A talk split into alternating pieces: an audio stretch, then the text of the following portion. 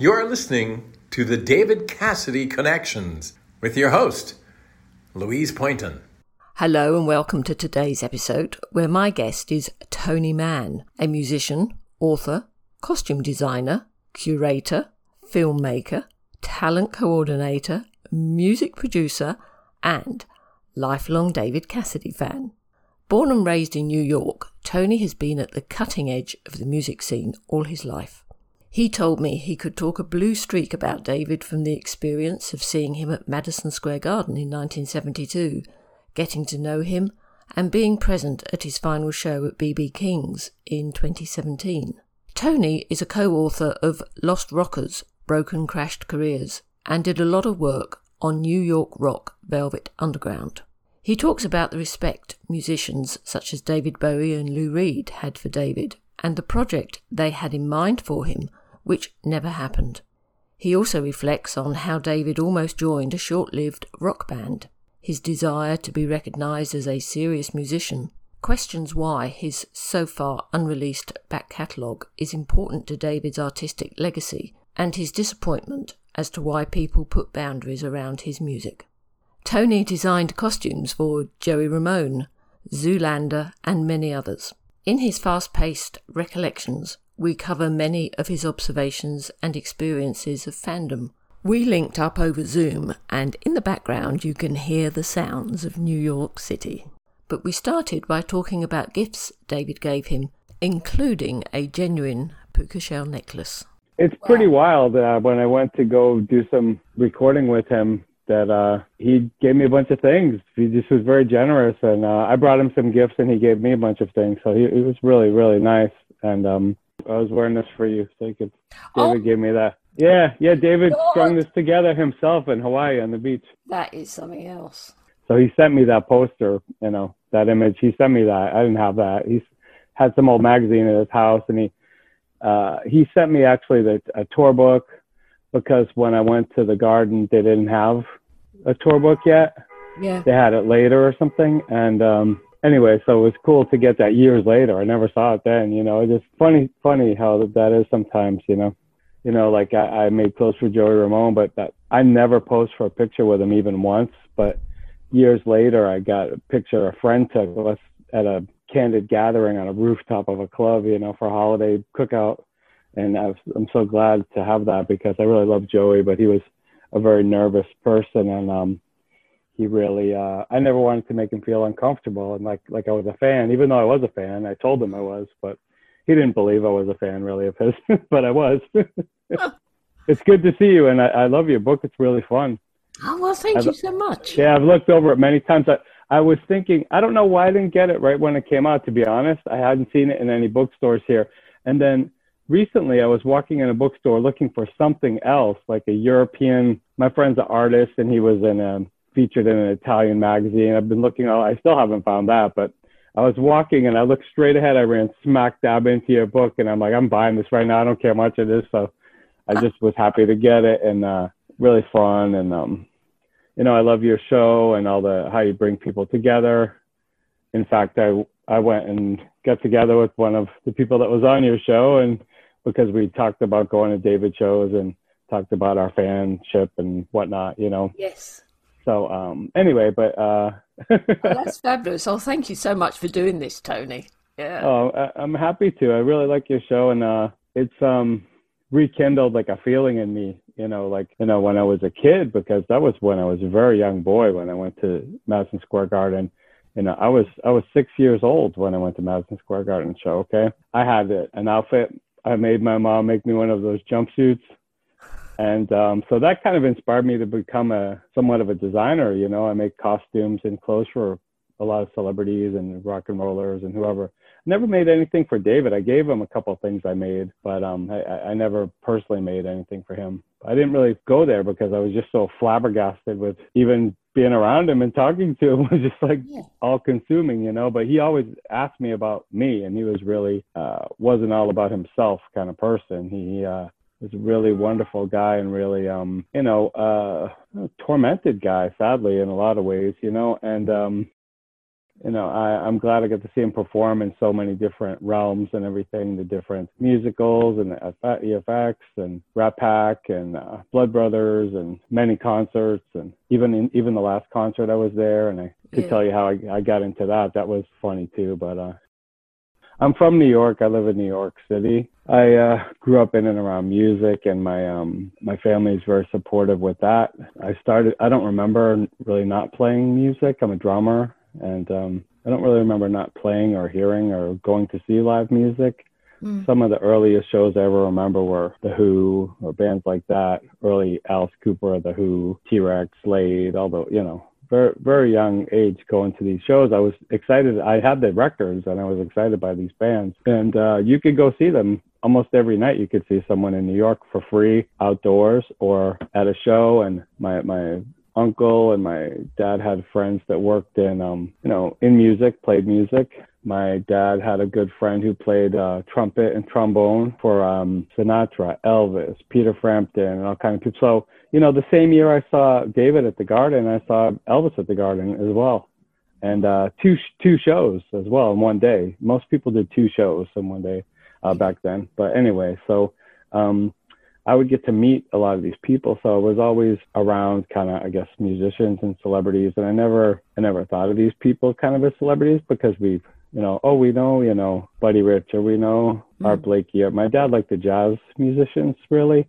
Gene Krupa, and this this ties into David, the Gene Krupa thing. So you know, uh, all kinds of different jazz he liked, but he did like rock and Latin and all kinds. My mom liked rap, rock and uh, softer kind of rock, and occasionally like some pretty rowdy blues or rock. But the, um, my dad was a little bit of a musician, but never really in a band. But um, like they just love music. My uncle played bass. I have an un- another uncle who was a singer songwriter who I've recorded with and whatnot. And um, he lived out in LA like during the period when like Motley Crue and those bands were coming up in the 80s. So I got to know about those bands before people on the East Coast or even see some of them like Quiet Riot or I really uh, was lucky in that respect, and being in New York was a very creative place to grow up. And on the East Coast, traveling around, but and it was if there was a big show, I would go to multiple venues in different states or anything. Like we would just travel my parents split up when I was very young. So um, I think if I wanted to do anything that inspired me or something, then everybody would kind of, you know, never really said no. And it was different than a lot of kids' parents.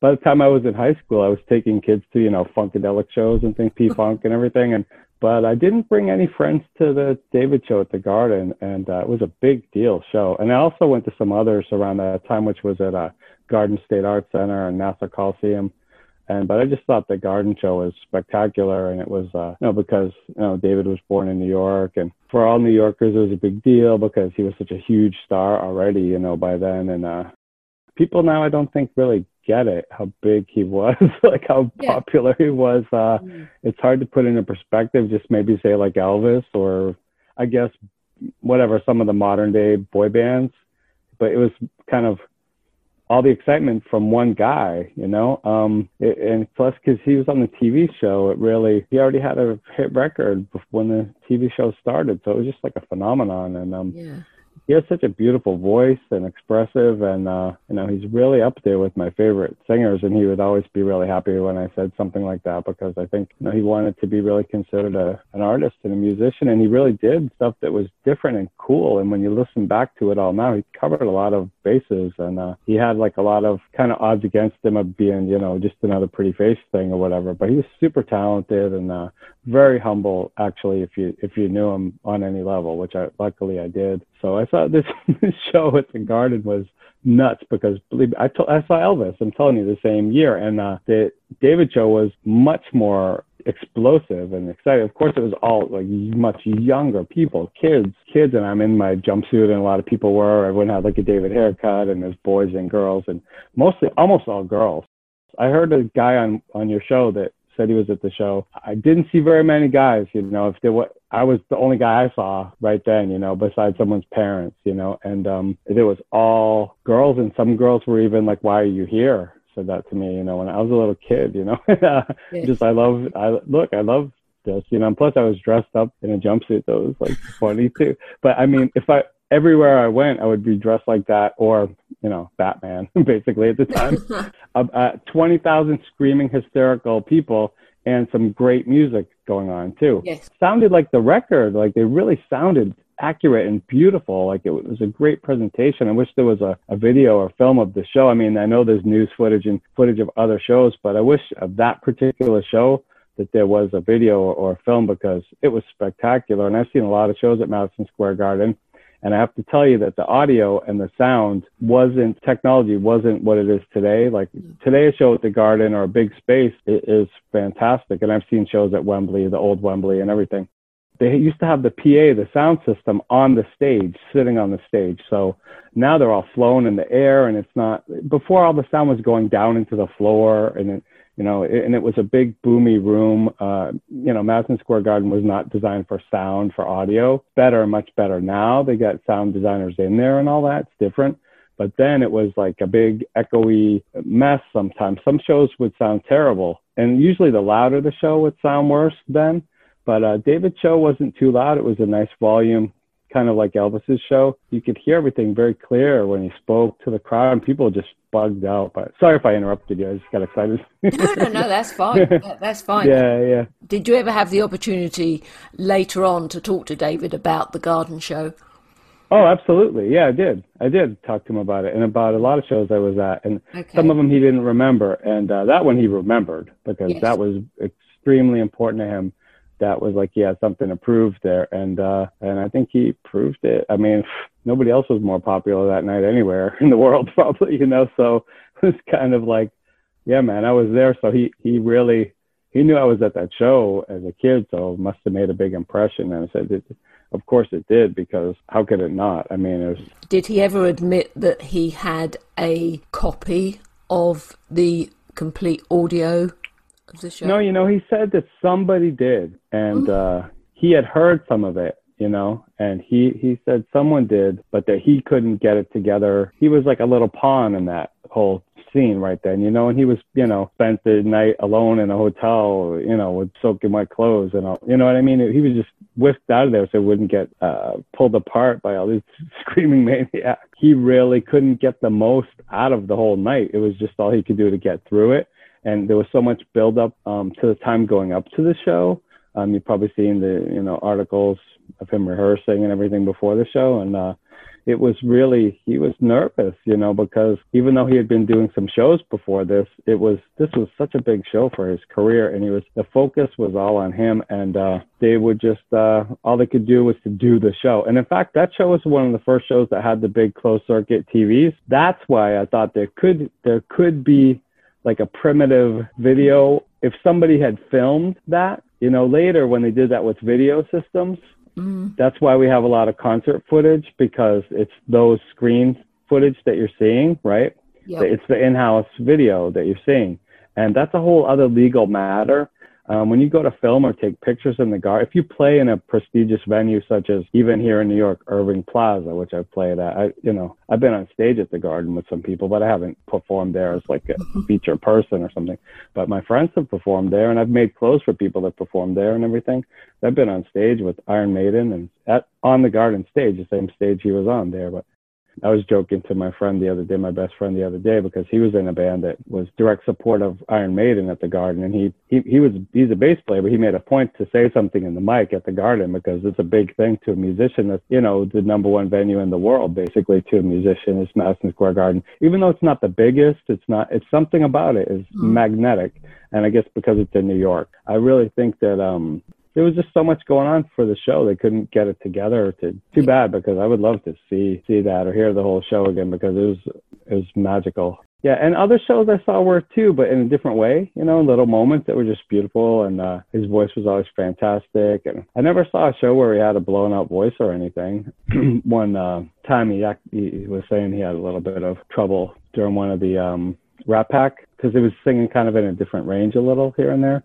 But during the show, I couldn't tell at all. You know, it's like it's amazing. He's singing like Bobby Darin, you know, which who he loved, you know, who he loved those guys and that that whole thing. And uh, I had a, I had a good friend, Leee Black Childers, and he was um, a photographer for Warhol and all, every teen magazine and, and things like that. But they wouldn't even take a credit; they just get paid for the photos. So I have some, you know, proof sheets of Leee where he would be in the day um, shooting like David Cassidy at you know Serendipity or something, and then in the afternoon uh, Peter Frampton outdoor show, and at night like Alice Cooper or so, you know all in one day. Leee, um, this is what I was trying to make this point that Leee Childers also became the manager of the Stooges and um, a few other bands, and he was in England during Johnny Thunders and the Heartbreakers tour with the Sex Pistols, like that first Sex Pistols tour. He was on that as the mm. manager of Johnny Thunders. Uh, he's been around, right? And, and he's a photographer. Well, this picture I have from Leee, you know, we saw David in Max's Kansas City and he um he was talking to Alice Cooper and he looked older than Alice Cooper and he had already kind of retired, you know. And Alice Cooper was talking to him about, you know, what happened and the the girl had been um died at his show and everybody, all the all these rocker guys loved David. They thought he was super cool. And uh, you know, uh, in this photo, like you know, David's like what 24 then when he retired, something like that. And uh, it's only a couple years after the Garden, but he was like just decimated personally, you know. And it took him a while to bounce back from that and keep going, but he did. He did. He always was seemingly creating music, even when he was going through a tough time. You know, that was a good. That's why he's an artist. You know, he really was truly an artist besides being like you know ultimate pop idol teen icon you know really you know and uh he really took it to another level and connected with so many people a lot of musicians all you know partridge family a lot of people started playing music because of that I was already playing music before the Partridge Family started when I was a real little kid, but that's very rare. And um, maybe maybe nowadays kids start earlier. I think though so that's great too. But yeah. that was a good um, creative thing to get people into music, and you know, basically, you know, you know, it was a cool, it was a cool thing. It was um, that was a fun series to watch every week. I remember waiting for the new one to come on and having bubblegum cards or whatever, have some posters or something, and sure, I have a lot of stuff. Some things went by the wayside, but I still have some because, but I do have a lot of things. And I have things David gave me and some photos, some ticket stubs, some things like that because, um, you know, I held on to it, meant something to me, certainly at the time, you know, and, uh, it inspired me to do, you know, what I do in life besides music. So uh, that's a lot that I do. so David was like, act like really deferred to me and said a lot of really kind things. And he was a really sweet person. I'd like to tell you about the Sal Mineo connection of um, with yes, um, sure. with Gene, and Gene Krupa, uh, the jazz drummer. In New York, when I was a kid in Times Square, I met Gene Krupa, who was the first drum idol. Really, he was looked like a movie star, and he played drums with Benny Goodman, and he had a drum solo and sing, sing, sing, and he was a re- like a really super good looking, charismatic drummer and he was the first really drum idol before Buddy Rich even. And um, so Gene, uh, there was a movie about him, the Gene Krupa story. He was it was played by Sal Mineo, yep. who played drums in the film very well, I might add. I was with David one time in one of his places. We walked by some things, and there was I said that looks like Gene Krupa's drum kit, and he said, uh, "Yeah, it it was, it was. This is in L.A." He said it, it was um, it belonged to Sal Mineo, who was a good friend of mine, and uh, he played Gene in the Gene Krupa story, and he gave me this drum kit. Sadly, he passed away, and I told him I had a friend that was cast to be in a movie with Sal Mineo about the Chicago Seven, and uh, when Sal uh, died, the movie was off, and Donald Sutherland was in this. A lot of people. It would have been good for everybody involved, so it was kind of sad. So we talked about that, and but he sat down and proceeded to play just like Gene Krupa on the drum kit David did, and I, you know he can play drums, right? You've seen him play drums. Yeah. And, and he always used to play little drums at the show, and um, he loved the drum. And you have a picture of him in, in your book of David at the drum kit, which is probably one a kit like Hal Blaine probably gave him. You know, I talked to Hal Blaine about David and everything at one point too. Sadly, he's passed away as well. He's the most recorded drummer in history. Played on the Partridge Family records. You know, the thing is that David played like that, and I and I was there to play with him on some recording. I said, "Why do you need me? Like you're already a drummer." He said, "The personal timing between people is what makes music really happen. The personal tension." And he's like, "I could play all these instruments a little bit and make a song. I've done that, but you know, especially the drums." He goes, "I think are crucial to a cool recording." So anyway, that was really sweet that he said all that stuff and very thoughtful. So um, I was just astonished that he that he did that. And I, and uh, Shaun has this drum kit now. Shaun, his brother Shaun, half brother Shaun. I wrote to him about that and told him about it, and it's kind of cool, like thing to to learn about David. And uh, you know weird connections. You may have never heard this before, but um, there was a band, uh, you know Iggy Pop and the Stooges, right? Well, one of the guys who was in the Stooges in the period was called Jimmy Recca. He's a bass player from Ann Arbor, Michigan. He was only in it for for a small period when they toured with Alice Cooper, but uh, it was an important period for the band. And uh, later on, right, he had um, these guys moved. They were all in Hollywood you know, when David was, right? In this period, they were hanging out with David. New band um, started from the ashes of the Stooges. It had Jimmy Recca and Ron Asheton. It was called The New Order, not New Order, The New Order, right? What happened is, um, and and you can hear them on YouTube. Only a demo came out. Really, the the album was never mixed, and thing didn't happen. But at one point they were hanging out with David at the Roxy and Rainbow and drinking all the time with him and having and they were friendly with David and uh, he loved the Stooges and all that and it, they wanted to make a band with him. They wanted him to be the singer of the New Order, and he wanted to do it. And really, people he was working with at the time talked him out of it because they they even rehearsed with him and everything. And uh, they said it was super fun. He was really cool, and he was into that kind of music, which was like a lot harder edge. And um, you know, he knew he knew a lot of kind of music, and he liked a lot of a lot of styles of music more than what you know he was clearly hugely respected amongst the people he wanted to have yeah. That's correct. That's correct. That's what I meant when I said like you know the people here were into him at the time are people that were in the like peers. You know, they, the the people in the music industry didn't have any problem with David. They thought he was cool. Uh, if they were, some people were jealous he's like a very attractive guy was getting all the attention. Some people were very jealous of that and he, he had a hard time with a lot of that. And he had the problem with his father, which is unfortunate and just really kind of led to his end, I think, which is very sad. The the last bits of his life were really really like uh it's a real tearjerker, you know. I can't mm-hmm. watch that that uh, show. I can no. not get through that last show. It's just uh brutal that show about when he's doing the songs for his dad and everything and oof, it's uh okay he never got over that. He never got over that. It's unfortunate, no. you know. In that particular documentary, he was just like a vulnerable child. Yeah, yeah, and uh, it's really uh, kind of a guy who called a lot of places home, you know, but felt like homeless. I think ultimately, maybe, you know. And it was really weird because the last I saw him at the last show, and so you know, I I went from seeing him the first time at the Garden and the last time at BB King's, the final show, and when that show went on sale, it wasn't said that that was going to be his last show or anything, and tickets went on sale. And I, I was going to be out of town, and I was kind of bummed out. Like I wanted to go, and any time to see David, of course. And then I, all this stuff was on the news about him with the Alzheimer's and this and that and the other thing, and then that's going to be his last show. And I, I, I didn't really believe that too much, you know. It, it was pretty apparent, you know, he had a bad, bad problem because I'm from New York and I've had a lot of friends uh, go through all kinds of addictions. I played with one of the guys from the Ramones. Okay, you know I've had a lot of friends who OD'd, and you know I've been very close to people who you know I, I've been asked to leave rooms because I wasn't a junkie here. You know back in the day, yeah, like oh you're not doing this, get out. So anyway, but David I think was a very lonely guy because look how many times he got in trouble for for drunken driving, and he could have had a, a driver I told him a couple times, you need to get a driver, man. This is crazy. He's David Cassidy, man. He should have a driver. I'll be your driver if you I mean, you know what I mean? Anyway, yeah. I just love the guy. I just felt I hated seeing him go through this stuff. Anyway, so I couldn't get tickets all of a sudden because they said it's his last show ever. So now everybody that was still around that went to the garden, which is 20,000 people, wants to go to BB King's, which is not 20,000 capacity. Mm-hmm. Okay. It's a club. Mm-hmm. And I've played there myself, you know, many times. So, um, and been there many times.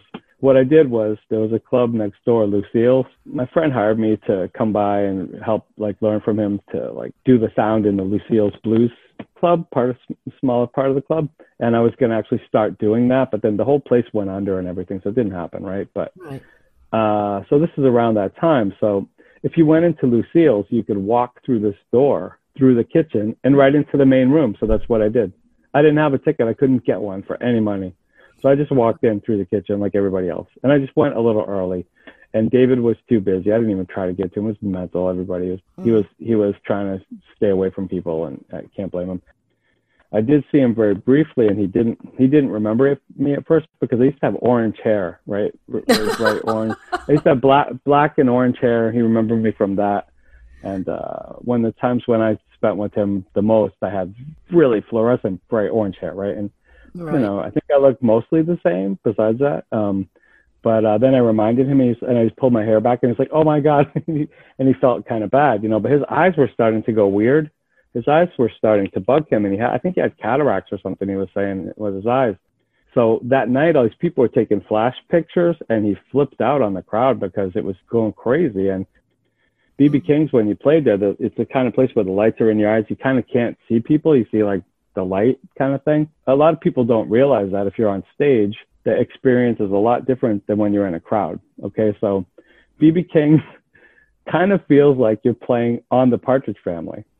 It's kind of felt like rinky dink. Right. It's dinner theater and there's people eating and you're trying to perform. I played there. It's a little weird. I played there with some pretty like rockin' acts, so it kind of feels a little lame that people are sitting there eating. They did do shows where people weren't sitting down, but they for David and other place people they, they they they had as many tables so they can serve dinner and drinks and make a big deal out of that and it's kind of like not why people are really there okay the place was like terrible to musicians and bands that played there as well even though it was supposed to be bb king who david loved bb king actually so uh it was like felt a little cheesy to play there and it felt like you were playing to on the partridge family episode which is i did kind of like that in a way i thought that was a novelty like weird after playing like real venues. And um, you know, when I played there, the lights were insanely in my eyes, and I couldn't see. And a lot of times when you're playing on stage, you can't see the audience. You can see a couple people or certain ones back there, depending what the lighting was. There's holes in the lights. You know, it's like if someone's shining a flashlight in your eye. And sometimes the sound on stage is atrocious or great or different than what people are hearing in the audience. So there's a different sound system for the crowd called the PA and you have on stage monitors. So monitors are what musicians are listening to the other members, whoever they want to hear, they can have in their speaker or headphones or ear earbuds, right? Yes. So that's what it's like. There's a very disconnect between stage and audience in a in a mm-hmm. performance and in a venue. And David was good at bridging that and just acting like I'm there with you, I'm here with you. That's his thing. But on that kind of stage, which is a little cheesy for him compared to where he's performed, but he doesn't care. He just loves music, right? He loves the fans. He does love the fans a lot. That's the only reason he's there, and he he knows that. He really uh, has a love hate relationship with all kinds of things because he's just been tortured by so many things in his life and career. And uh, but that last show was, you know, I was glad I was there and saw him one last time, but I didn't know he was going to pass away. It was just really awful and heartbreaking to hear that news. I still feel bad about it and forget, you know, sometimes, and uh, you know, mm. want to call him or something. Or yeah. Him, do you, know? do you look back and, and wish you could have had just that extra conversation with him? Um, well, I tried all I could, but I didn't want to drive him nuts with this type of stuff because it it wasn't like his favorite thing. You know, honestly, he would talk to me. He never said he didn't want to talk about anything, but I spoke to him. I'm sure he had people much closer to him than me that talked to him about everything, you know, for sure, his family members. And it was just, uh, yeah, I mean, everybody wished they could have saved him. And of course, but um, I think it was like uh, being around people who alcoholics, you know, growing up around alcoholics and seeing this, and uh, you can't save that person. You can't do it, and you can't take that on yourself. But since we all loved him as an artist, and you know, selfishly wish he was here, but uh, he was very tortured and he's at peace now and that's the best thing i can say about it like he didn't suffer some long dreadful illness he didn't have to go through this stupid covid time which is nonsense for everybody. This isn't even like living anymore. We got to get into life somehow again. I hope it all world opens up so i can actually meet you and other people. I like to go to london and go all around the world. I don't i'm not a person that stays in one place. I, I love to travel and meet people and and uh that's the you know makes the world one place, not all these separate little divided places. And um, David was about bringing people together with music, and look, he's doing it even right now. So that's really nice. You know, I just try to look at the the positives. You know, there's things he was really things he wished he almost did. He told me um, he kind of wished he did this one thing. You probably know about this, but um, you know, Lou Reed and David Bowie at one point after that period when David was around New York and he wasn't doing so good after the, the girl had been um, died at his show. Uh, he was kind of retired. And uh, at one point, Lou and um, Lou Reed and David Bowie pretty much wrote him a rock, proposed to do a rock opera with him for him. They wrote all these songs for him, and he went over to David Bowie's apartment when David Bowie was li- living in the West Village. David Bowie didn't live like too far from where I live now uh, for a long time here too. He lived in New York for a long, long time. He, Lou Reed and Velvet Underground helped make the whole New York rock scene. There was no New York rock scene really before that. There was, you know, Ronettes and people like that, and the Alan Freed rock and roll shows and that early rock and roll stuff, and like in Brooklyn Fox Theater and places mm. like that. But in Manhattan, there wasn't really rock bands like a rock scene the same way until after like Warhol, Velvet Underground, and then Lou Reed then New York Dolls and on and on. It kind of progression and opened up. But Max's Kansas City was right near where Union Square, where Warhol was. So all those people were around and part of this Warhol scene. Bowie and, and Lou Reed were certainly part of that. So Lou Reed and Bowie wrote this thing for David. They idolized David, and they thought he was. They were. They wanted to be him. Really, they were like, "Wow, this guy's. Wow, we wish we were that in a way, you know." And um, they wrote this rock opera thing for him. And like i'm all grown up now was one of the songs. And it was kind of like in tandem with like uh, the naked lunchbox rolling stone uh, interview it was kind of like with that like they wanted to help him break out of being teen idol and be like i'm a rock and roller right? But david thought the songs were kind of too obvious and he was already kind of like Svengali'd his whole life if you know what i mean yeah. Like somebody was already writing all these songs. He he wrote some songs, you know, like Ricky's Tune. That was a beautiful song. He, and he they let him have some of his songs here and there, you know. But then he had his own career, obviously, and uh, he didn't want to go back where other people were writing his songs, you know, unless it was, you know, something he loved. He just wasn't hearing it. But they, he went to this scene was like you know a wild scene as you can imagine in the 70s of, of Bowie and Lou Reed. And we here's this whole thing for you David. And like we want you to really become super huge like and get cred and everything. And and uh, he just didn't hear. And he said like I kind of wish I would have done that in a way but it just seemed so trite and obvious what they were portraying and their vision of me. And that's not how I really see myself. So I couldn't wholeheartedly go through with it. And I was still too fractured from the whole thing with the girl passing away and everything. There, there, are people that have been famous and frustrated with it as well, and they're trying to take. They know he's aggravated by this the business too, and they're trying to elevate him as an artist, right, and put him in this other place. But by doing that, it's kind of like too much focus on him. It's just like, okay, we just got to shake it off and start over instead of have people prepare this whole thing for you.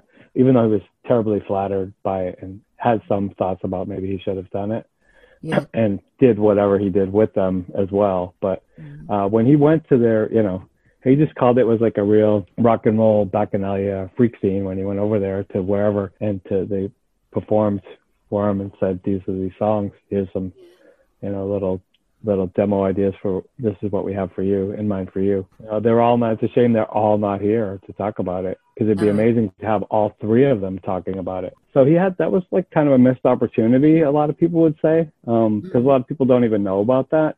And uh, we talked a little bit about that because I know people that have worked with both those artists, all those artists. Yes, because there was talk of him forming a band with Mick Ronson. Yeah, well, Mick Ronson, yeah, I'm friends with Suzi Ronson. Suzi Ronson is um, uh, the person who cut David Bowie's hair and colored it for Ziggy Stardust and everything, and cut Mick's hair, and everybody's right in the band.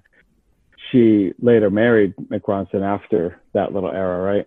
Uh, she she she liked David a lot. She said they they had great respect for each other, Mick and uh, David. But they and and Mick was involved in so many people's careers with Lou Reed and and uh, even John Cougar Mellencamp helped helped make uh, hit records with.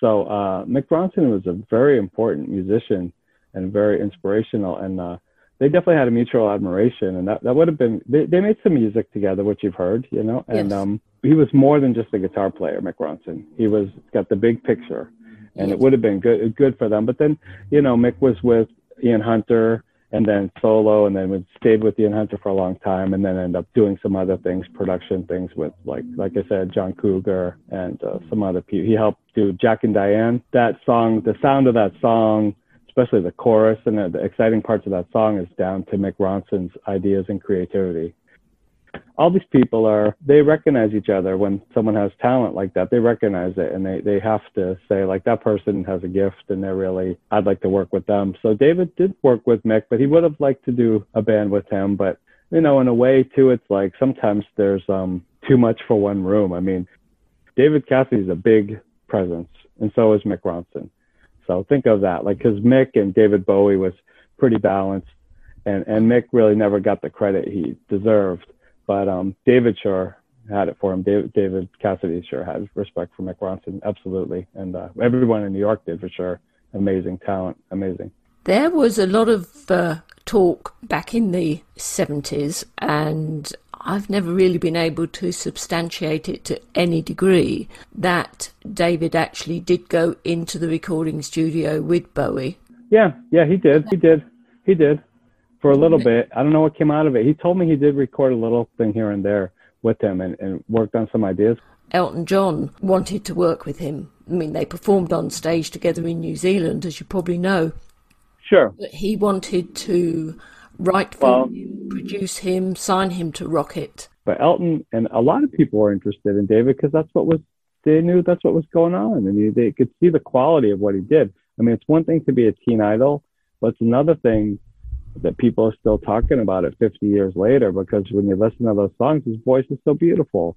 I mean, that's really comes down to that. There's the guy, how he looks, his image, but there's also his his voice and he really had an amazing beautiful voice he was a very very talented singer you know and uh it was um kind of you know like our generation sinatra or something like that you know what i mean like like i remember my grandmother talking about sinatra and you know they paid people to faint and things like this like to act like hysterical They didn't have to pay anybody to act like for david people were passing out and i mean madison square garden you know was kind of that night when he played there was kind of like a war scene, kind of in a way. There was people passing out.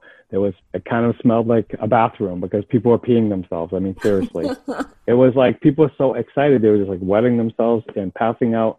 Some people would pass out because they thought they would get to go backstage and meet him, and the other people just legit passed out from freaked out from hysteric because people were screaming like a jet airplane the whole show just ridiculous just mm-hmm. I, I don't know how to describe it, but just like say there's a whole show and everyone's going like this, the whole show every second.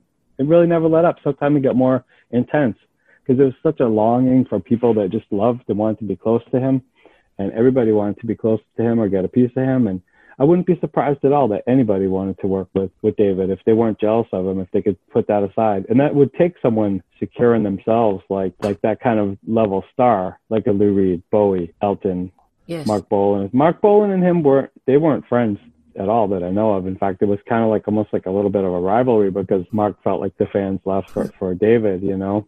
And uh, Gloria Jones talked to me about that too, and they were there. They couldn't get a hotel room once because David people took it in some place. They got bumped out of a room a little bit of a rivalry, and they've seen each other on a plane before. Things like that were friendly enough, but they weren't they weren't friends or anything like that. They were both like in their own head, like two of the most famous, you know, and exciting people, you know. So mm. and you know, beautiful people, and you know, even if they weren't singers, just looked at those people, you know, just incredible. So, and just magnetic, charismatic people. You know, same thing with Marc. He wasn't a big, tall guy, but he came in a room, he would light up a room. David came in a room, he would light up a room. I wanted to share with you another story too because I did. Um, I met David at one time at an event, and um, I think it was a signing. Can't even remember what it was in, in fact, but he was David was going to be there, so I went and brought some things to get signed. And I said, you know, hey, I'm a drummer. If you if you ever need a drummer, call me up. I play rock and like heavy rock. You probably don't need any musicians, but I'm a fan of yours. I've been a fan of yours like most of my life, and I, you know, I like all kinds of music. Here's my number, blah blah blah. Okay, cool, right on. So he was friendly. I took some pictures with him and everything. And Wes Farrell was there that day too, so I met Wes Farrell, which was really exciting to me. And nobody else, they're like, wow, nobody else even know who's this guy, who, who he is. I go, I know who he is. worked on a lot of important records that I love, and is kind of an underrated producer, Wes Farrell. But I got to meet him; that was fantastic. And um, Wes was saying to David, like, "This guy knows who I am." And, yeah, I'm sure he does. You know. anyway, so anyway. Uh, so one day, you know, David called me and uh, said, "Hey, I'm working on some rough ideas for music. If you want to come, I'll give you, you know, send you a ticket and you can come, you know, play and see what something happens. And, you know, so I did. And, uh, that's when I saw the drum set that was, um, Gene Krupa's that he got from, from Sal and everything. And, uh, we're playing together and there's, there's no, there's just me and him. There's no other musicians even there. And I kind of just think it's a put on almost. They're just being kind or I don't even know what's going on. uh, he's like playing this groove and he's like, Hey, do you know, you know, Jon Secada? And I said, actually, yeah, I do. It's, you know, popular artist now and it's Latin kind of dancey vibe. Do, do, da, do, do these kind of dancey things. He goes, yeah, I want to do some songs like that. I go, you do? And he goes, yeah, okay. Probably do whatever you want. I mean, sure. So we're playing these beats like that and he's singing and playing some, uh, it turned out to be the song "No Bridge I Wouldn't Cross." I'm playing this rhythm, and on the on the hi hat cymbals, I'm playing this rhythm, and he goes, uh, "That's like Black Sabbath," and I go, "Yeah, it is like Black Sabbath." So he knew all kind of music, okay. And I worked on this thing that became that song, you know, with him. It's funny because it just it sounds almost like a machine now, and it's not credited to me, but it is me playing on it. And another thing that ties into that is that I once bought a Rock Me album in a, at a tag sale. Very, and it said like ten dollars on it. I already had Rock Me, but it seemed to be like something different about the pressing. So I went, I'll just buy it. I'll buy it. Umpteen copies of every album anyway. I just want. I saw it there. I'm like, wow, Rock Me. Like I can't believe I'm seeing this. And I said ten. I'll give you like seven dollars. And the guy's like, that's ten cents, pal.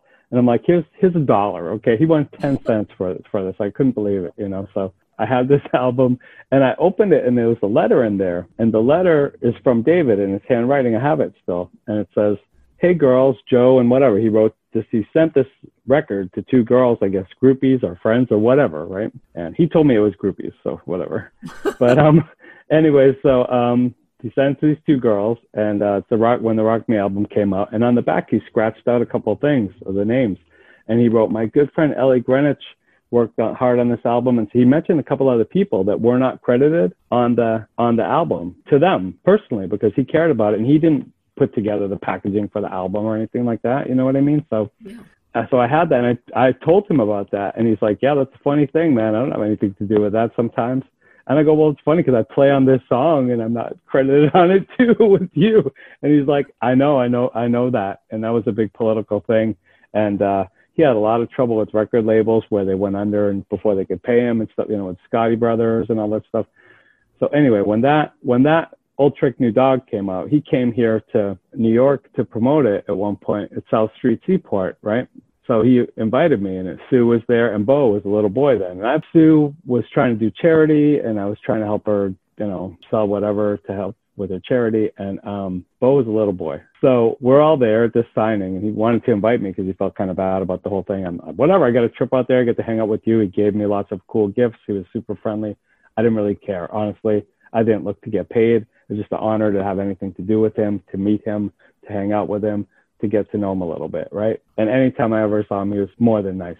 At this South Street Seaport event, you know, I got the CD signs from Old Trick New Dog, right? It wasn't on vinyl, it was only a CD. There's all these people, fans of all ages, but mostly not young ages, there to get stuff signed by David. And it's still as hysterical anyway, no matter what their age is right now. He's like, everyone calm down. And it was screaming and flipping out. And, uh, you know, his family's there. And David told me, after this, we're going to go across the street to, I have to do a ribbon cutting, like for some new business. There's a little outside, um, shopping area uh, in Lower Manhattan, South Street Seaport. It's like a pier and docks and all this, and there's little cute shops outside. He said, after the signing, I'm going to go across the street. I want you to come with me. I'm going to do a ribbon cutting, and then maybe we could have something to eat or whatever, right? So I spent the day kind of hanging around the signing, and that was, it didn't go on that long, but it was pretty hysterical and he kept this cool and he signed everything for people and posed for pictures. Um, when he went to walk across the street, there wasn't really any security. Okay. So everybody kind of bugged out and they started to jump and attack him and come close, like, David, you know, come here and try and like grab him. And so he made a run for it and he left us all there, like me and his family. We we're standing there. And um, it was hysterical scene. He just escaped across the street. He, he managed to escape them. They didn't get him. And uh, when we went over to the place and found him, he was kind of looked really shaken, and he said that it was kind of like the garden and times like that when people would it was like a flashback, yeah, like almost someone who had been in battle and then he's back in it again. This kind of thing is shell shock. So this is kind of like been his life, you know, in some some aspect. Even till then, this is way a big span of time since that's happened, right? Yes. And this happened again for a second. He was like, boom, brought right back. So that was a big, impactful thing on his life, all that era. Mm. And, you know, I've met Henry Diltz and, you know, Bob Gruen, and like I said, my friend Leee, who photographed him and others during that when he was being put in the back of a car in a blanket. And so it was kind of like eye opening to be in the middle of that and feel. I kind of got that feeling what he felt from being there right then. You know. Yes, absolutely.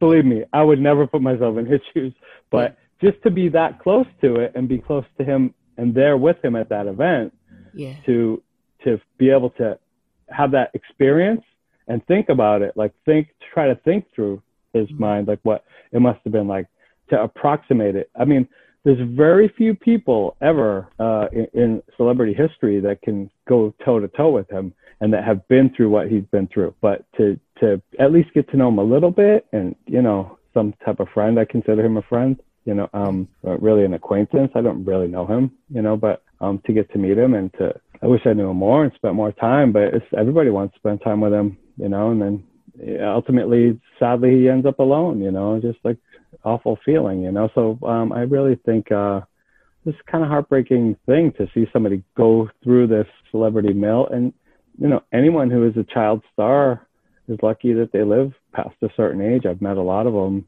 you know, and have been pretty damaged or didn't make it, and you know, or later, you know, you know, look at Michael, Michael Jackson, what happened, or when we when I was with David that time in California, we he lived very near Rick James right at that time, I was making clothes for um Funkadelic, you know, Bootsy Collins and P Funk and and they said some of those guys told me um you know Rick James wants to make some weird costumes again like Super Freak and maybe you can work with him. So I I did get together with Rick James but unfortunately he he passed away too but um Rick was living near near David, and it was he had all these like crazy incidents where he was nobody here gets out alive, but it's like it's it's terrible to see someone that has brought so much pleasure to people go through you know difficulties in their life. Everyone has problems in their life, and uh, you know Joey Ramone of the Ramones was a very good friend of mine. I've made clothes for him for a number of years and a lot of other celebrities. And he, he couldn't have been more down to earth. And he, um, and he was sick for 10 years with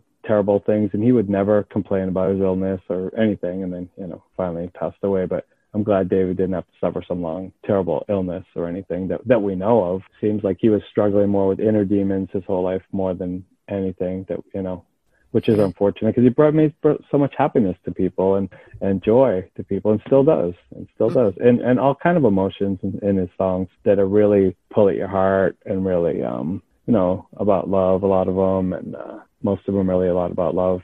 He's from that generation of, you know, Woodstock and that yes. togetherness through music. And music is a powerful thing and it uh, goes beyond people. It, goes beyond uh, language, people, bringing us together. How did he see himself? Did he ever talk to you about the way to, to be seen as a serious rock star because I, yeah. I asked that because there was also talk back in back in the day in '74. Mm-hmm. He was due to come back here in October of that year mm-hmm. and right. play at Earl's Court. Oh, that would have been amazing. And there that was a suggestion that he was going to be like a young Mick Jagger. Yeah, well, yeah, it would have been. Yeah, really. I mean, yeah, that should have happened. I mean, he, yeah, he loved all those bands. Jimi Hendrix, he loved Black Sabbath, he loved he he wanted to be mentioned in the same sentences as these people.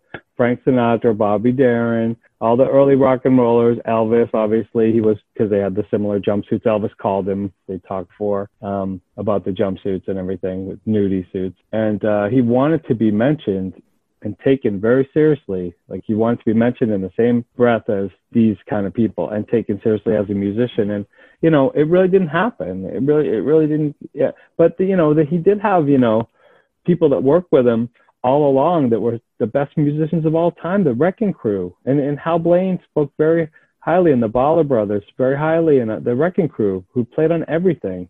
The yeah. Beach Boys didn't play on the records; these people did, and they said David's a super talent, and uh, anybody like Lou Reed, Bowie, and so he that meant the world to him that they thought highly of him. But he was kind of he kind of almost felt like he was being used like a tool also like that maybe they're just attracted to him physically as a person which they were. I've heard i've heard people in max's kansas city say to other people be my david cassidy to somebody else. You know what i mean? Like that's like a fantasy role. Like so he was like a fantasy to people. And being an actor and being on tv and a celebrity and as being a person and a musician was all different things that he didn't really make it on Broadway at first in that first play he was in, The Fig Leaves Are Falling. But I did see him in Blood Brothers, and I thought that was really cool. Um, it was great. I'm glad I get to see that with him and Shaun and Petula Clark on Broadway. And at the end, yeah. Petula Clark came out and sang Downtown, and that was like being accepted by all the peers there. But the same thing, it's like it's also like he's a celebrity already. You can't kind of go back like he kind of wishes he made it in all these fields on his own accord than just the name and face and good looks and blah blah blah. But whatever, however you make it, that's how you make it. And if people love you, just go with the crowd. And you connected with so many people. So I kind of tried to say that to him. So I get that, but you just like you connect with so many people. So it's just that's great. Like you can't really pick how that happens. Like he has an idea of what he would want, the ideal dream of what he wished would happen, which you know that he could be mm a Mick Jagger or or Hendrix or you know Crosby, Stills and Nash or whatever. In America, the people he played with, America, he played with Mick Ronson, these guys, you know. Mick Ronson didn't get the credit he deserved. Never mind. David got a lot more famous than Mick Ronson, okay? Mm. So, but you know, they all did great stuff. Flo and Eddie, you know, work with David. They work with everybody, and they recognize his talent and his his charisma and everything about him. And Mm-hmm. So anybody that's, you know, Alice Cooper, all these people, you know, he wished he could be like all that, you know, and Elvis and he could be all that. But Elvis had his own battles, you know. Yes. Um so fame's such a weird thing and people can't pick how to get famous. They're just lucky to be become a name and uh it could have been somebody else on that show and they wouldn't have done the singing. They wouldn't have the song wouldn't have been as big as a hit. Would have been focused on on Shirley. The whole thing's so bizarre and magical and of that time and he was obviously trying to self-destruct his career at that one point and just get out, you know. And uh, did he uh, ever talk to you about the frustrations of maybe feeling let down by the industry? Oh yeah, anyone who's worked in the music industry is like any, you know, just be a plumber, okay? Just be an electrician, go to trade school. I mean, music industry is there's a lot of famous things about it, but it's it's a real um like trying to catch a butterfly, you know. It's like try to get paid. Try, a lot of people, you know, fame, money, blah blah blah, whatever. Uh, artistic respect. A lot of people get great reviews. They don't sell any records. A lot of people sell a lot of records. They don't get any money. I've been producing an artist right now, currently, right now, and her name is Carrie Abel, and she's really talented. She has art. She has art. She has poet poetry books. I helped her start doing music. I helped her get like focus her music. She's streaming like 150,000 streams each song. Well, that pays about fifty dollars. Yeah. So what do you what do you eat? You know, like even mm. if you're popular, that's and that's like on a that's not mega popular. There's influencers on Instagram who have like millions of followers. Put it this way, she streams probably a million streams, so a dollar each, that'd be a million dollars. But instead it's like a hundred dollars. so yes. or a thousand dollars. So it just it's ridiculous. And um yeah, I mean everybody who's worked in music is frustrated with music, okay? You're living for the performance and the fans more than anything. Uh, the studio for some people can be super frustrating or great. Like for Brian Wilson, it was a creative playground. For other people, it's a nightmare and they just want to get on the stage. The traveling is brutal. Traveling is brutal. Wears you down, even even in the best circumstances. If you have your own jet, like my friend toured with Iron Maiden, okay, um, for five years, and they're their own plane. They're flying around that. We're going to Easter Island. We're going here. You're still traveling. You're still sacrificing you don't see your family, you don't see your spouse or partner or whatever, you don't don't see your kid or whatever the case may be, and you're giving that up for your art to entertain people and do what makes you feel like you. And uh, I think he just ultimately wanted to express who he was and have people love that and just say like, you are great. And uh, people said that. Really, I mean, even when he was a teenager, he got more adulation than anybody can even imagine. So it's not that, but just it's artistically and uh, the business thing is just good luck with that anyway. The best of them, most people have had to have two or three careers to even like look. Aerosmith is still going, okay. Mm. Aerosmith has been up and down and up and down, and they had jets and they lost it, and they had everything and they lost it, and they came back. Uh, sometimes you have to have like multiple careers before you start making the first bucks. Everyone's got their hand out, and uh, cutthroat industry. It's even worse now. Now, now you and David had that loophole in his contract. He would have got paid worse. They didn't know he was underage, and they had to re-sign him, and they had to pay him real money, which isn't real money compared to today. But then it was. Yeah. They took his likeness and uh, his image, and now now if you sign as a kid with any major thing you're not getting anything you could get famous and you're probably not going to get rich you'll make a name and then you'll have to go do something else you know be on a chat show or something you know what i mean yes. later so it's really unfortunate and terrible. And you know he had close friends like sam and other people that were close to him that were his real friends that really really knew him. I can't claim to know anything like that. I barely knew him but i got to know him a little bit and mm-hmm. talked to him and spent some time with him which is really lucky. And I'm I'm happy for it. And uh, I've met a lot of famous people, but he was very charismatic and you know as much as much as anybody, and um, certainly talented, and not just like oh they picked him and you know could have been anybody. It couldn't have been anybody. It wouldn't have been. It would have been a lot different result if it wasn't him. It was actually him putting his himself into what he did which is, I mm. think is that's what you feel like you feel like you feel his presence like when he sings like mm. when he mm. talks in a performance or in a song or in acting you you you know you feel even if he's acting you kind of feel like it's him you know to a degree there's some elements of it that are and some that aren't I suppose you know from your experience of being close to him did he believe in himself and did he understand how much of an influence he was on other rock stars and people who later went to carve out very successful careers for themselves. Sure, of course.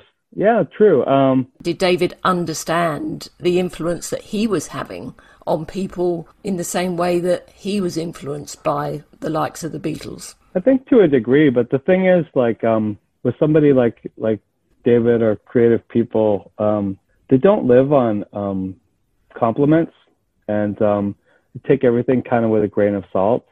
And anybody could tell him like, you influenced me. I've loved you. Like, okay, like that's great. Like he's happy to hear that, but also he's has something in, inside him that keeps him from like uh, wanting to perfect himself. That wa- makes him want to like strive for better and strive for more. And you kind of, if you're if you're uh, a performer of any level, you kind of have to know all right, I'm at least this good, okay? I'm at least this level, okay? So I can perform. People want to see me. They want to, they'll pay to see me, okay? And they will buy merchandise or whatever. They, maybe it's my looks, maybe it's whatever. But he, he was aware. I mean, everyone telling him every day, all day for a period. Think how many years of people coming up to him saying they love him. And, but at some point, I'm not saying it rings hollow. It, it doesn't. He, appreciates it, you know, or anybody appreciates a kind word about, you know, something you do. But I think that he really was more introspective and more he lived more inside himself, if you know what I mean, like in thinking of what he can do to better himself and not, you know, ultimately the, the dynamic with him and his dad and everything, I think he was just never going to be good enough no matter who said what kind of really, you know, even his dad, which they tried a few times, you know, and, uh, just, it, it could never be enough. I mean, he loved his mom and family and, and, and, and kids and everything, but I think it was really like, that that's that's a whole different thing. That's not show business. But but but to himself, like I think he's never. I think he could never please himself, and he's ultimately doing it to please him himself and and entertain others. He entertained the others, but he the other end of it, I think he could probably never fulfill. It was too high of a bar with the thing with his dad, and uh, it's really it's really unfortunate. It's a very strange dynamic. I think a lot of people might not know that about about him in his career because he always put out, you know, a smile and he was just always smiling and like in that picture right there, you know, just uh, mm-hmm. always smiling and putting out like a welcoming vibe, you know, as a person. And he was a warm person. He wasn't a jerk. I've met celebrities that are terrible, like acted so rude. A really big star, a couple of them too, but to me, they're not bigger than David. Like I don't respect them more for, for certainly after that. But you know, like you know, everyone has a bad day, and you know, you can meet someone and who knows what's going on in their world. You know, fair enough. But yeah. oh, come on, you know, like no, don't be uh, don't be that way to people like that are like he kind of thought other things are more important than entertainment. You know, to be honest, and he loved all the horses, and um, he loved you know he loved animals and and the, and the horse racing and other things, other interests besides music and all that that you yes. know, kept him sane for some parts of his life when he wasn't having being tortured and tormented mentally. You know, it's like I really all I can say is that inspired me to, and I still love the music and think of good memories about him and about times at his shows or mm. growing up. What you know, and I'm still playing music. I produce music. I've write rock and roll books. I'd work on documentaries. I'd work in multimedia, and uh, he did too because he worked with EFX and he he liked multimedia too. That's you know people don't really know like he wanted to do more with technology. People weren't kind of ready for that show when it happened. Uh, would probably go over better now, even though it was a hit. It would be even b- bigger smash now. That was kind of ahead of its time. He wanted to be like he liked that being like a P.T. Barnum guy or something. You know, that's the other element of him. That that was the part kind of like his dad. I saw like some elements of his dad in there. You know, I didn't say that to him at the time, but I kind of thought like, yeah, that's like I think his dad was like dig, but his dad was long long gone by the time he did that stuff. You know, so the, the, think, you you're mentioning that there just now about the respect that people had for him. You know, when he died, Twitter went on fire. There oh yeah. it was like seven million people helped to make him trend that day. And wow, really? Yeah, I'm not surprised. I'm not surprised. It was really heartbreaking and uh, gener- generational news. Well, part Boom. of our youth went with him. Yeah. Oh, yeah. Yeah. Kind of innocence, you know, for sure. Happiness, you know, simple yes. things in life kind of represented, yeah, a certain era for sure. And uh, yeah, it was, it was very sad. Very, very sad news. I wasn't surprised at the outpouring. I mean, uh, it, now more and more people come out of the woodwork and say that they love that, but maybe you know guys weren't so apt to say they were into it then. Yeah. Like you know, you had to go buy like a 16 or Tiger Beat or Teen Beat, like girls magazine, basically, you know, to get pictures of some of these people. But a lot of rock and roll is very macho. You know, David wasn't like a macho man guy, you know. no, you know what I mean? So yeah, yeah, yeah. You know, he definitely had some attitude. He wasn't, you know, a wimpy guy by any means, you know, for real. But he was, you know, a smaller, wasn't a giant guy. He wasn't a bit bodybuilder or martial artist or something, but he was a very charismatic and powerful guy in his own right to be able to command all this audiences. And if you think about it that way, it's it, it's another kind of power that people can't get. You can work out all you want, and you're not going to get that, and you can do plastic surgery or whatever you want, and you're not going to get it. And no. the whole thing. You've got that charisma where it just touches people's. It doesn't just touch them; it touches their soul. Yeah, sure. And there's yeah. very few people on this planet in his position who are able to do that. You can probably count them on the fingers of one hand. Sure, absolutely. And you know, David was far from being a saint as well. You know, he was he had a wild hair and everything, and you know, he told me some funny private stories that I will not share. but uh, but um, but he uh, he really uh, he lived his life. He enjoyed it for the most part, aside from these other demons we talked about. But he did like manage to have some fun. You know, quite a bit of fun. What was and, the uh, um, the most fun time the two of you had together? One really cool one was at the um, when he did like the comeback show and Danny opened for him. That was really great. That was really fun. I went to that. I went to see that in um, mm. at Toad's Place in New Haven, Connecticut, a little club. I actually saw the Stones there once too, which was really cool. But and I told I told him about that. He's like, "Wow, they played in there. That's crazy." yeah, that was cool because it was like he still had the energy and with the voice and everything, and people like came out and made a made a big fuss, and uh, and it was fun to see Danny too. And I thought that was great because that was you know we didn't get to see the real Partridge Family on tour, but that was kind of close, you know. Like they had the butt, the fake bus that went around and everything, you know. so it had the vibe of of it. The, the most fun I just had was just to actually anytime I could see him was fun, and uh, I never had any bad bad experience anything about anything about David personally.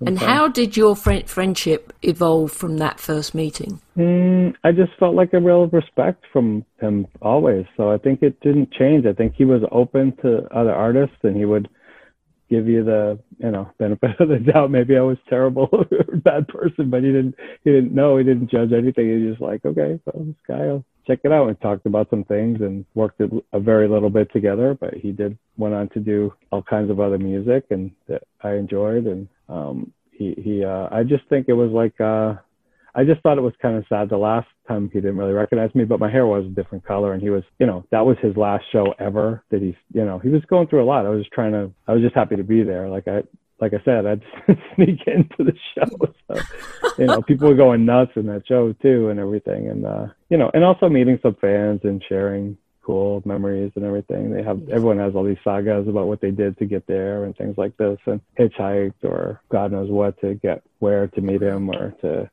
What you do you consider his best work? Oof.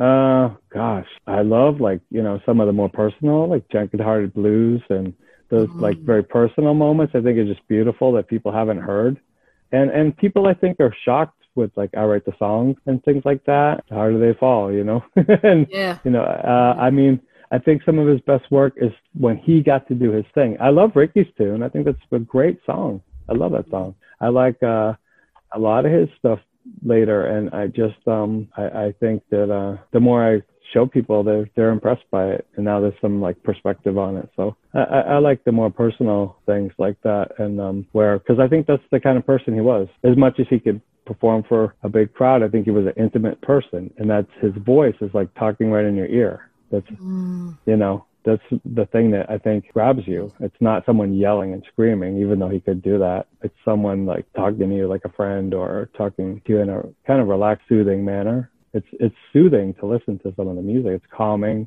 As much as he was going through, somehow he brings this like serenity or something through the music, came channeled through because that's I think what he was trying to put out at some point. You know, was looking for you know probably peace of mind for himself, but so trying to get it through his music. But that I like those kind of moments, you know, and that he got to meet some of his idols and work with some of them, the guys from America and all that, and do a Paul McCartney song and things like that. I think it's pretty fun. So I think that's fun. But I, I like the more th- those breaking down again, and these kind of like can be a little bit sad, but it's okay. it's good to listen to when you're sad too. get it get it out of your system. Yeah. Uh, but there's uplifting. There's a lot of moods and feeling. There's a lot of feeling in it. Is what I think. There's a lot of feeling and heart. He's he was all heart. The guy was all heart. So you know, I saw him in a restaurant one time randomly as well, and hey, and he was with other people. I didn't even bother him, you know. But anytime I've seen him, you know, I thought that was like kind of that's enough. Like um, he was very generous of his time and, and uh, with other things too. So giving me things or just you know thoughts and uh, talk about all kinds of things that you wouldn't even imagine. Just not even about music too, like about life and things. And he was wanted to know about me and about other things. And I think he wanted to get out of himself. Sometimes everything's so focused on him. All this, you know, the whole world looking at him for. Picture that you're a kid and it's like here's everybody staring at you now. Do be entertaining. Go, you know. So uh, you know that's a lot for a kid. You know, bro- bro- broken home kid. You know, you know, really when it comes down to it.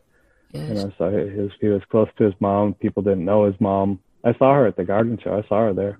she was there. She was. We were like on the side, and she was in a like like pretty close seat, not in the front, but she was in there. I saw her. How important, looking back at David's catalogue, is it that his music is brought out in a deluxe box set? Oh, very important because a lot of it could be forgotten.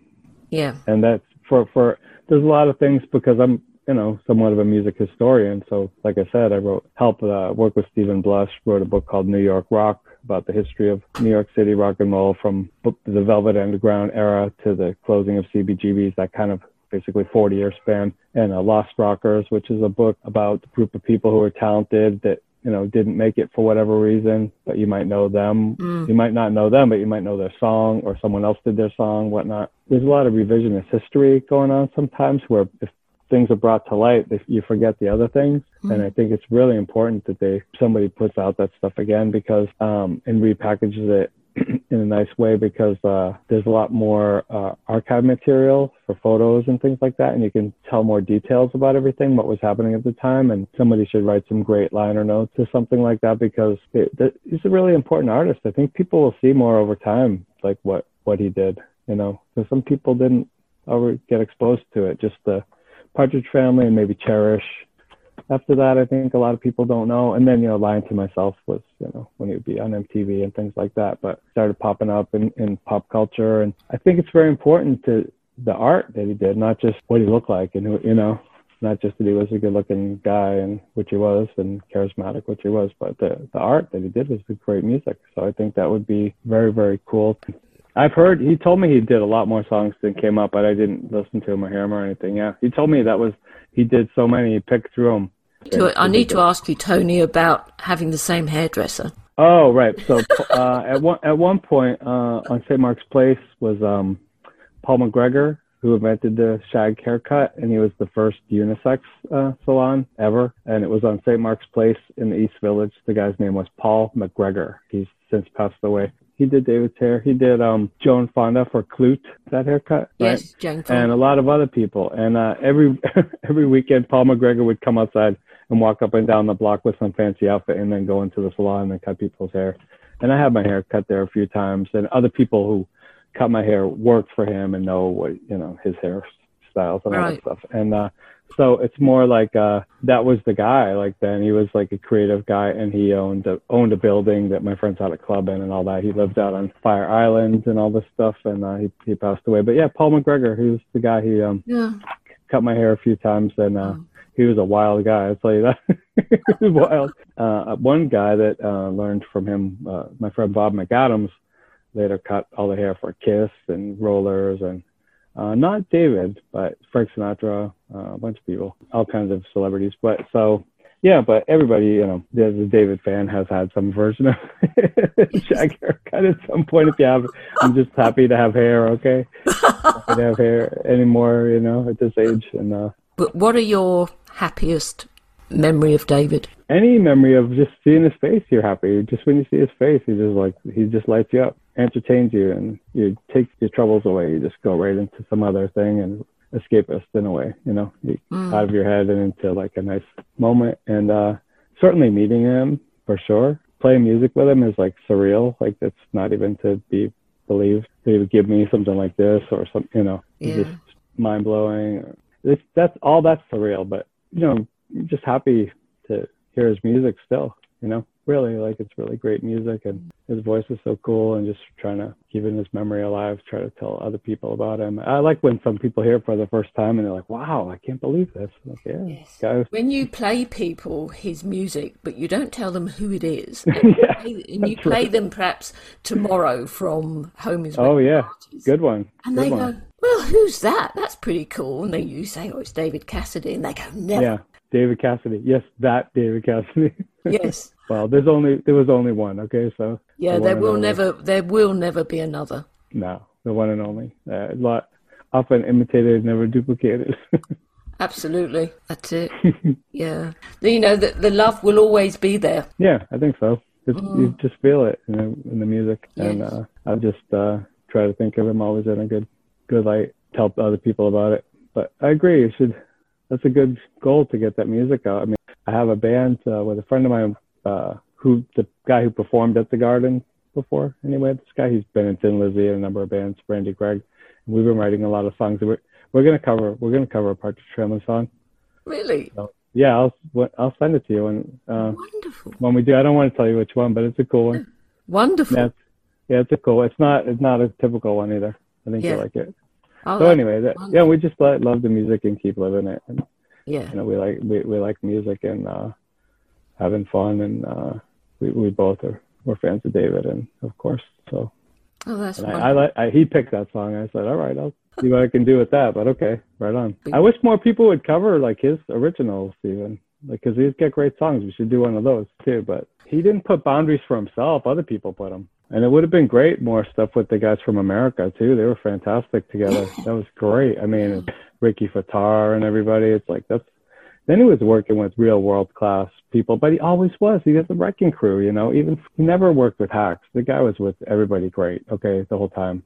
So That's right. really, yeah. but in the creative element later, after Partridge Family, to work with those guys was definitely he was thrilled about that. I know mm. talked about that a little bit. because they worked guys. with each other because he worked on Yeah. America's Hideaway album and they worked Yeah, yeah, they were they had mutual art, artistic respect. That was more valuable to him than any more adulation. That's what I meant by like he didn't live off a compliment.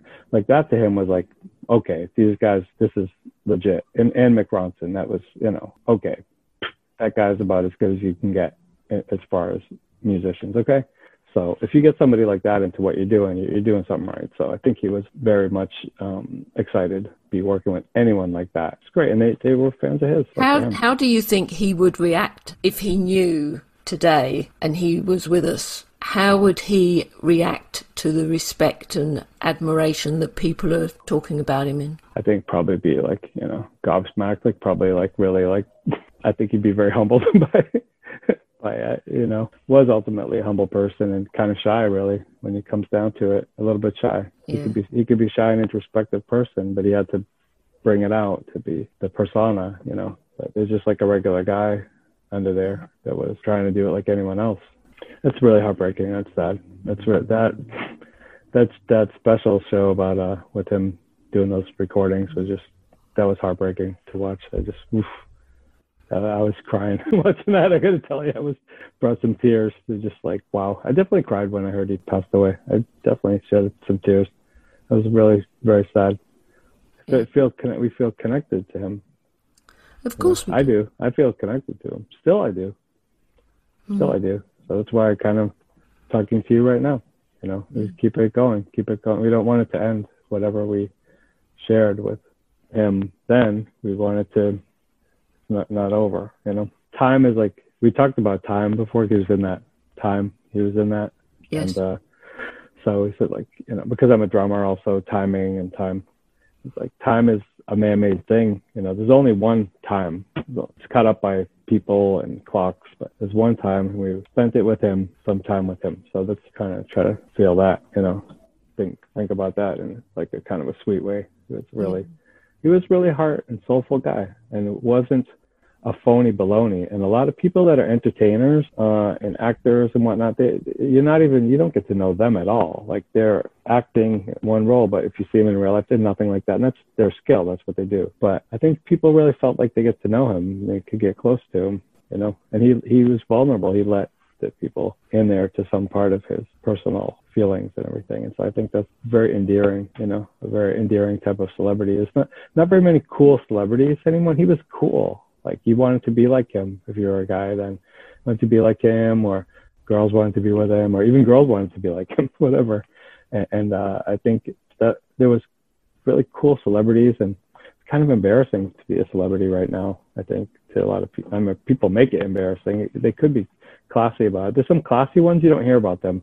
You hear about the scandalous nonsense things, but somebody that does a charity or helps someone, real charity isn't like uh, talking about that you give all this stuff. It's in private and uh, behind closed doors, and just give because you because you care about something. I I help with some charities, and that's so what. It's like nobody owes me for that. It's like something I believe in. So it's just like he's you know stood up for things he believed in and did that. And unfortunately, had a really hard time towards the end of his life, which was just awful. And uh, you know, I was hoped for better for him. Honestly, I hoped for more success for him and more happy times, and just wasn't to be, unfortunately. But we try and keep his memory alive and think of him as like a kind of a hero in a way. You know, he was heroic on stage. Certainly, you know, I thought I felt as much as Elvis. I thought he was up there by himself. You know, like a kid up there by himself. Yes, it takes that takes some nerve. You know. Yeah, uh, I saw him at Wembley in 1973. Wow. Wow. I mean, I was just a few weeks short of my 16th birthday. Wow, wow, amazing impression that must have made on you. Wow. Oh, it was. Yeah, um, yeah, obviously. There's, there's, a story in in Cherish where. Oh yeah, yeah. He was pulling off the tassels at the side of his suit and throwing throwing them in. Oh, I saw where the girl got where the girl got one. She still has it. Yeah. Yeah, that was the show that I was at on the. Oh wow, you were at that show! Wow, I've seen a lot of photos from that, and so I think seen a little footage from that too. It's, oh, some, plenty of interviews, and he sold out the most at Wembley of anybody. That's right. This is one solo artist. Yeah, yeah, mm. that's right. And I think people don't get that, and I'm like, this is serious. Like yeah. that's that's mega. Like that wasn't outdone. It's like he did that. Yes. He touched a lot of people. That's what I meant when people hysteria there. So when he first went there, it wasn't planned, expected, but when he finally hit there, it was like a it bombshell. Was, it was manic. I have to sit and read every page of your book now. I've like skimmed through it a million times and read certain ones. I have to read the whole thing now. So I know what I'm talking about with this, but it's amazing. It's very well put together, and you oh, did a great job. I'm glad you did it. And like I said, I just saw it in the store. Like, okay, I wasn't even there for that, and I just saw that, and it was like a magnet to me. So I had to have that. I had to have, to have that. Yeah. Anyway, keep the partridge family in your heart, and David, keep David in your heart.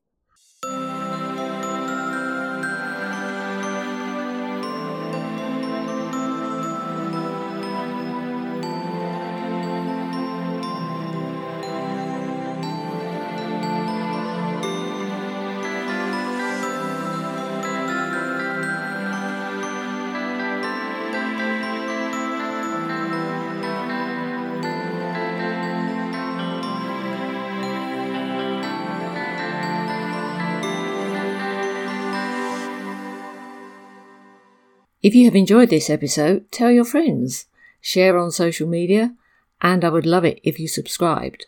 That way you can find out first when a new episode is available. Until we connect again, stay safe, take care of yourselves and each other.